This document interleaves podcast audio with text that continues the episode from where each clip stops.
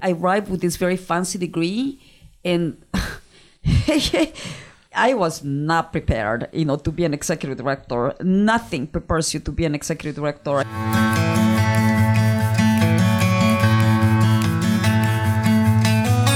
Welcome to the Be Change podcast.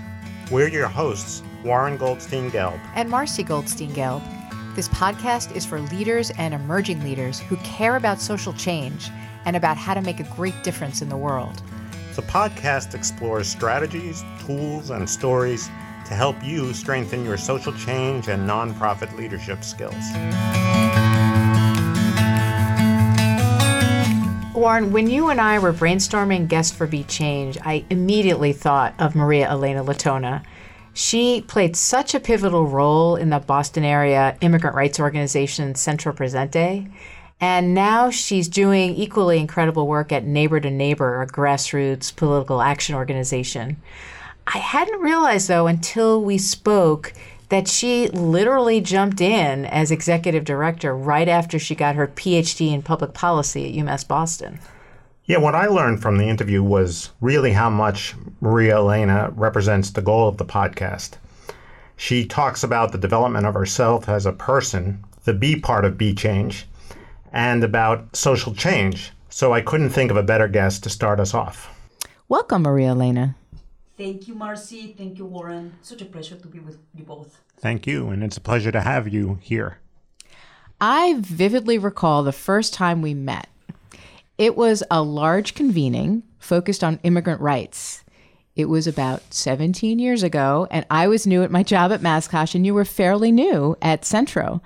But when they invited the audience to speak, you got up to the microphone and blew me, and I'm sure everyone else, away with your eloquence, passion, and clarity of vision.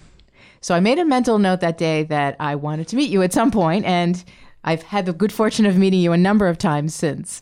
Um, so, in order for us and, and the listeners to understand what has shaped that incredible passion and vision for social justice, can you share with us a little bit about your background?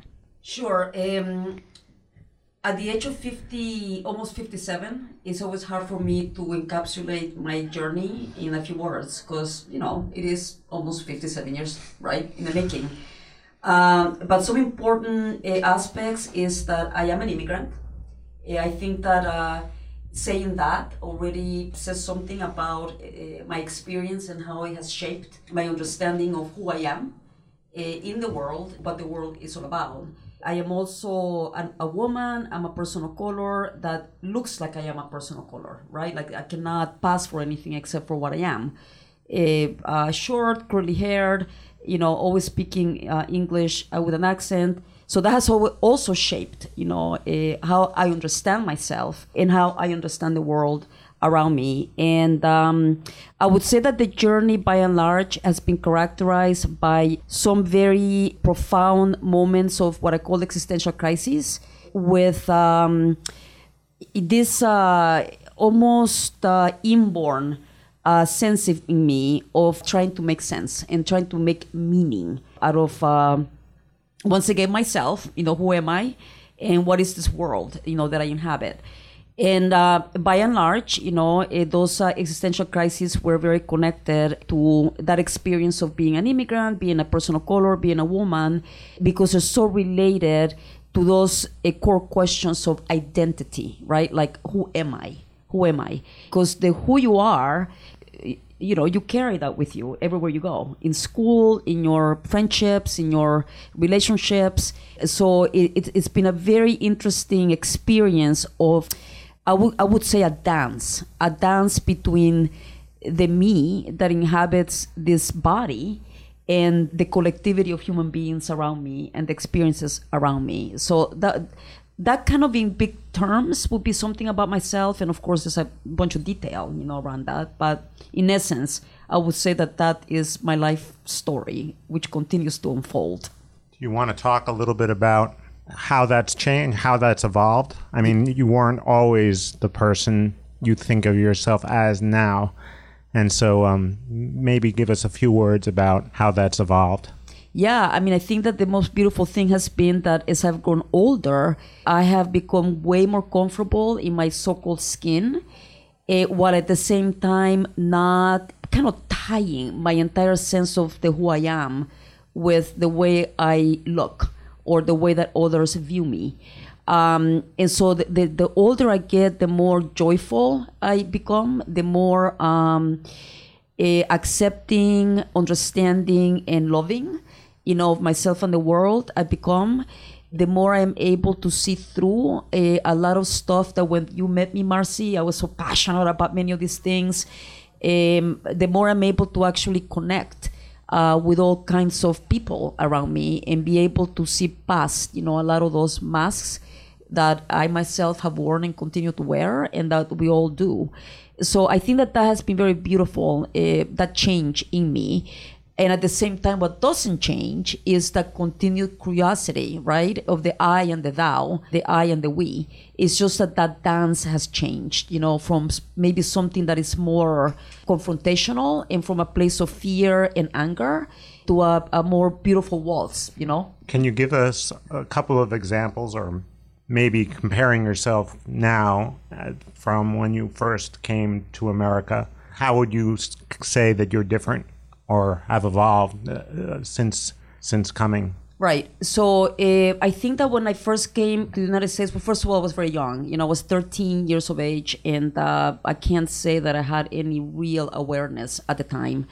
But if I look back to the first maybe 10 to 15 years of my experience in the United States, uh, you know, I I kind of thought that I was white. You know, and a lot of people go through that, by the way. Uh, it, it, take a, it took me a long time to kind of understand uh, race dynamics in the United States. Uh, uh usually they're more black and white, so to speak, right? And uh, when you are a, a, person from Latin America, uh, it takes a little while to kind of figure out who you are, you know, in that very polarized racial spectrum. I mean, over time, of course, that has changed. You know, now in, in the year 2017, we have a more subtle understanding of race and ethnicity. You know, we have Latinos, Asians. I mean, it's more varied than when it was when I arrived um, in the U.S. So I think that that was kind of like my first existential crisis, like realizing that I'm not white. you know what I'm saying? Like, whoa. How, how did that come about? I mean, was there a particular event that set that uh, identity uh, that your identity became clear to you, or mm-hmm. was it uh, accumulation of? It was an accumulation. It was very slow, very, very, very, very slow. I, I just didn't have language, right? I didn't have language. I lived in a bubble. I'm a, I'm a person eh, of privilege, you know, relative privilege with uh, uh, other Latino immigrants other people of color. I, I, came to the United States with class privilege, right? Like that's very important to to highlight. I came with a student visa. I've never been a status. I uh, you know speak English now. I have a fancy education, so I've always had class privilege. And um, when you have privilege of that kind, it takes you longer to understand what's going on because privilege can act as a blind, you know, blinds uh, you're sight, you know, blindsided by what's really going on around you. And so I think it was a, a, accumulation of stuff. You know, later on I learned that what was bothering me was what we now call microaggressions that I was not able to pick up on. Right, like cause I, I just felt in my body a sense of discomfort, or in my heart a sense of like, you know, I'm not wanted, I'm not liked but I had no idea that it, it, was more related to the way that I look or whatever, and that there's a word for that called microaggressions, you know. So that was the very first like shift, and then uh, in typical fashion, I think, uh, not just for me but for a lot of people, when I started uh, getting politicized around these things, then of course my I, I, I swing you know to the other end of the spectrum and I become this very uh, passionate this very like almost angry person that denounces you know white supremacy that denounces racism and capitalism. And I start wearing right wearing all those political identities 24 7 like that's now who I am right? And uh, that lasted i don't know 15 years until i crashed. And I, because that uh, that is very exhausting you know to be carrying that level of anger to be carrying that level of um, frustration, to be carrying that level of armor, you know, sword and armor all the time can be terribly exhausting. And so that, you know, that had me questioning was once again that the who am I? Am I really this person, right? Am I am I really this?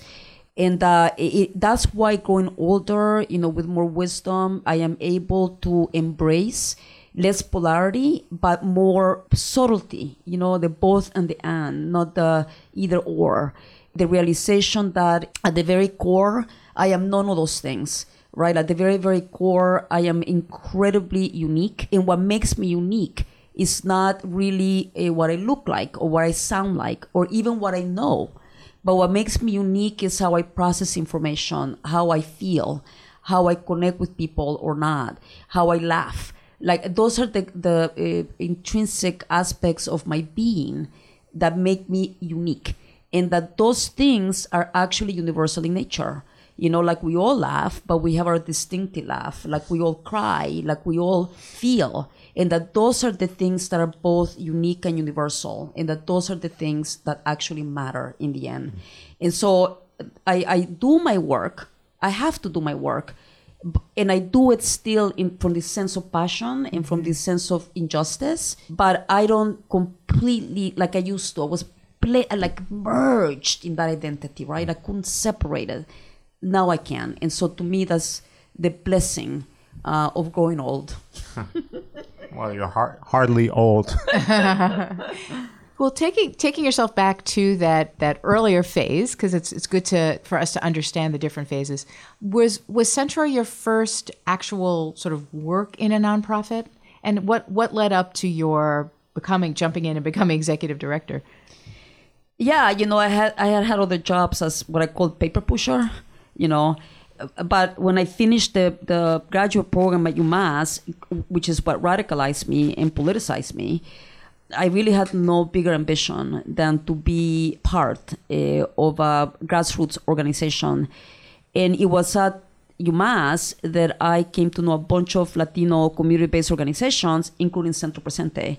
And going back to this idea of privilege, I was blown away that this organization existed because I had never needed it blown away that this organization had been there for years and I did not know that Centro Presente existed.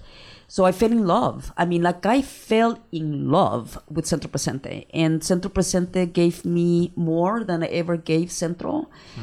Centro gave me my roots, my history, my culture. I started speaking Spanish again. I felt loved. I belonged. You know, like a whole bunch of things. Even as I grown older and I've described this process with you all, that love that I have for Centro Presente. Um, only grows grows deeper, you know, with time. It was a it was a real gift for me those years that I was there. And when you arrived, the organ, as you said, the organization was fairly well established. It had been around for 18 years. Do you recall what it was like to come into the organization as a new leader to build the organization? What were some of your early lessons? Yeah, I sure do. You know, I I, I arrived with this very fancy degree, and I, I was not prepared, you know, to be an executive director. Nothing prepares you to be an executive director. I think that both of you would know that. Nothing. I mean, I, I, I arrived with a bunch of theories and, uh, you know, feeling really good, you know, about how I could analyze policy and stuff like that. But nothing prepared me for the complexity of both managing like the, the simple management, right? The the finances, the fundraising, the you know staff, the board, and, and the leading of a community-based organization like Centro Presente, meaning who are we, where are we going, why do we exist? Like I mean, those very very core questions of leadership, you know, uh, that it create meaning for the people that are part of that organization. So nothing prepared me, and uh, what really got me on that journey of doing something with this beautiful organization were uh, very hard earned lessons. A huge financial crisis, and I mean gigantic. You know, we were pretty much bankrupt uh, the first year that I was there, and so like really learning how to put budgets together, how to like like really figuring that stuff out. A huge crisis with the staff, you know, where they were organizing against me and like really learning how to navigate that. I, I gigantic crisis with the board directors and and learning how to navigate that. So a lot of very tough and painful lessons uh, were the ones that uh, both taught me skills, you know, management skills, but also clarified, you know, this leadership question for me of who I was as the executive director, what that meant, and the huge responsibility in my hands, you know, to uh, figure out a way to chart a path forward in this organization in a way that was consistent and resonant with values that were you know deeply held by me like democracy lifting the power of the people. So it was really that journey of difficulties we can very much sympathize as, as executive directors and um, you know one of one of the things we have in common is we both have been directors of sort of member driven member led organizations and you have many stakeholders. Um, you've got the constituents slash members, you've got staff, and you've got board, you've got funders. So early on, and then perhaps as it evolved, how did you approach, you know, sort of the engagement of these stakeholders, and how did that change over time? Yeah, sure. So part of the answer is that I simplified it in that membership became kind of like the same as staff and board in that it was integrated with the leadership development, you know, the power building. And we're doing that at Neighbor to Neighbor again, meaning there's your membership, and the membership is your uh, source of power. And we have a leadership pipeline for that membership. And so we engage them and we invest in them and we start hiring. Our organizers come from that membership, and our board of directors comes from that membership. So over time, the feeling at Centro Presente, and definitely that's happening now at Neighbor Neighbor, is that this is our organization, right? It's a people's organization. It belongs to us. And so the uh, alignment around board staff and member leaders, it gets to be easier, you know, because we are in this together. The way that the alignment happened with external, like allies and uh, funders, uh, with allies it was always a little bit more tricky because uh, allies also are their own entities their own independent entities and you always needed to respect that but with funders it was about learning how to tell a very very good story of us and uh, making sure that the fundraising was very grounded uh, in that idea you know like we are a, a people organization uh, this, so with funders I've always been fortunate that I've been able to tell that story and not have to split the organization too much, you know, in terms of what we are doing to please the funders and what we are doing to please ourselves. What were um, some other ways that, that you changed as a leader over your eight years at Centro? I think I, I think probably the most important change in me. Oh my god, I want to start crying. That's exactly it. Um, my heart became soft, you know. I'm sorry. Yeah, you know, eh, eh, by the time I left, um, the sense of gratitude, I mean, the profound sense of gratitude, you know, eh, of what I had been given, uh, or what I had received, uh, from the community, from the. I mean, it was just profound and tremendous. I don't. I definitely didn't have that sense of gratitude at the beginning. Trust me. um, so I became more soft-hearted and uh, um, uh, grateful and uh, really aware of my littleness. Right, like I became very aware of the, the, how little I was in this beautiful collective project, and um, how and I don't say little in a in a in a small sense, but in a in a beautiful sense, because I experience you know that give and take, um, that dance that I've been talking about, and so leaving and not feeling like I was this lonely executive director, right? Like I felt the first few years, but uh, but that I was an equal among beautiful equals. I think that that was the biggest change for me. Yeah. Mm-hmm. and I know it was probably one of the hardest decisions you had to make. But what what did you uh, what made you decide to leave in 2008? You know, it wasn't that hard to be honest with you, because I was actually ready to leave uh, uh, three years prior to the time I left. When I was interviewing for the job at Centro Presente, I'll never forget because uh, one of the staff would always remind me of that interview. you know, like one of the questions is, uh, um, how long do you plan to stay? You know, like that's one of the questions you always get in interviews. And uh, yeah, I, my answer was three to five years. And so, um, Carlitos, Carlos Galvez, he went like, he, he had this like shock in his face, and then he said, oh, "That's how little you love us, Maria Elena." And then I remember saying, "No, that's how much I love you. That is how much I love you. I mean, I I, I believe in organizing yourselves out of a job, myself out of a job." and uh, I am here, you know, to like prepare one of you, you know, uh, to take my, my, my job, my, my chair. And I, I'm thinking it's going to be three to five years. Of course, it ended up being nine years.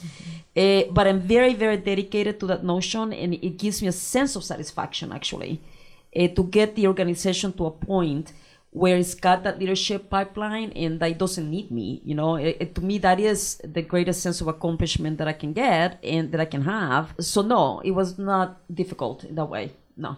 We uh, we recently saw a wonderful video of a presentation you gave at UMass Boston where you described leaving Centro and the feeling that you had lost your last name. Oh yeah.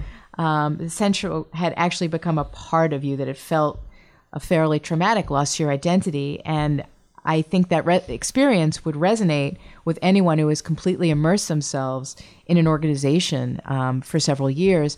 Can you tell us about that experience and how you got through it? Oh my God, that is such a great question. Uh, I, you know, and it goes back to earlier what I was saying about how you shed these uh, layers of uh, who you think you are. But it, it was remarkable how literally the phone stopped ringing and my email started being busy. Like it was remarkable. And, uh, and the more remarkable thing was that from then on, whenever I would go to anything, I, you know, I would just be Elena Letona, Maria Elena, Maria Elena Letona. That's it. And uh, the the difficulty in answering the question, well, like, what do you do? Like, you know, it, which is, who are you in this society, right? Yeah. And I was like, oh my God, I used to be Elena Letona, executive director of Centro Presente, and I don't have the big title anymore, you know, right after my name. And it's like I am nobody, right? So there was a little bit of that, no question about it, a little bit of that crisis uh, in identity. And that's exactly what I used to say. You know, I've lost my last name.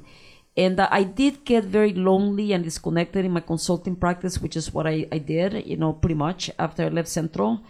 Um, and, and, and I remember when I decided to uh, apply for the job at Neighbor Neighbor, I remember texting a very dear friend of mine, and it, it just said, I am considering taking on a new last name. What do you think? yeah, she knew exactly what I was talking about. So yeah, so uh, I'm very aware that we get very tied, very connected as part of who we are. You know, uh, that title uh, and what it means, and that in this time around, I'm preparing myself. I've learned that lesson. I'm preparing myself because I'm getting ready to shed that last name, and and I'm preparing myself uh, that that will happen, and that I'm gonna be able to navigate it way better this time. Huh. Then yeah. Well, I mean, that brings up the fo- the following question in terms of um, how you have evolved as an executive director. What's different about neighbor to neighbor, your executive directorship, and uh, how you started in Centro? Right.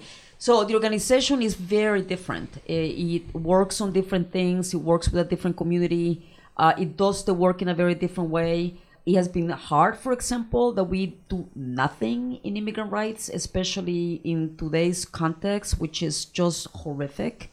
Uh, it feels strange, you know, it, to have done what I did at Centro Presente and, and be doing nothing, you know, right now around immigrant rights. So it has been a different story of love. You know, that's probably the best way that I can describe it. You know, eh, for those of us that have had the good fortune or maybe not so good fortune, you know, to have had different loves, you know, we know that um, we do love again but that the love is very different you know like the connection is uh, for different reasons or whatever so there are a lot of things that i can um, compare between centro and neighbor neighbor many many things like there was a financial crisis. You know i've had to deal with the board.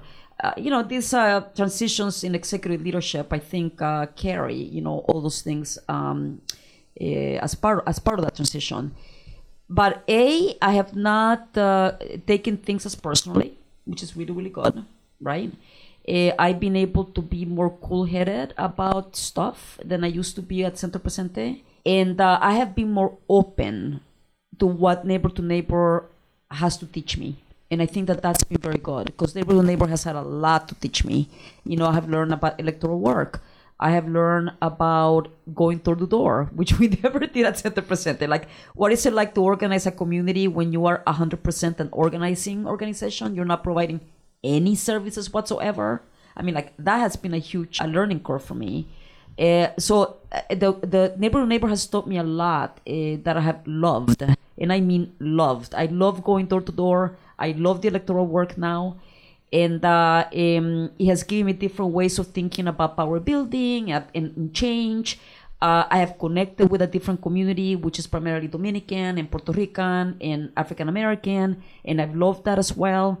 But what hasn't changed, which is very similar to my experience at Central, is that we are deeper and more aligned around identity, around who we are, around mission, around values, around that integration between uh, community membership, staff, and board. Uh, when I got in, that was not the case. What were some of the key steps that you took to integrate the organization and to have all the voices in harmony at the, at, within the organization? Well, uh, this time around with the financial crisis, uh, I was way more intentional of how we were going to cut, how we were going to live within our means already in my mind knowing where I wanted to be as an organization. So we sacrificed hugely at the administrative, you know, top top leadership level or management level rather. We shrunk like crazy, right? You know, that level of the organization and we started investing uh, anything new that came in, we started investing it in the field because I knew that I wanted to move the organization more towards a locally driven organization. Anything you wanted to add, No. Um, well, is there any uh, final, are we up to final words? Yeah, I we're up to final words. Yeah. Um, anything you would like to add? Yeah.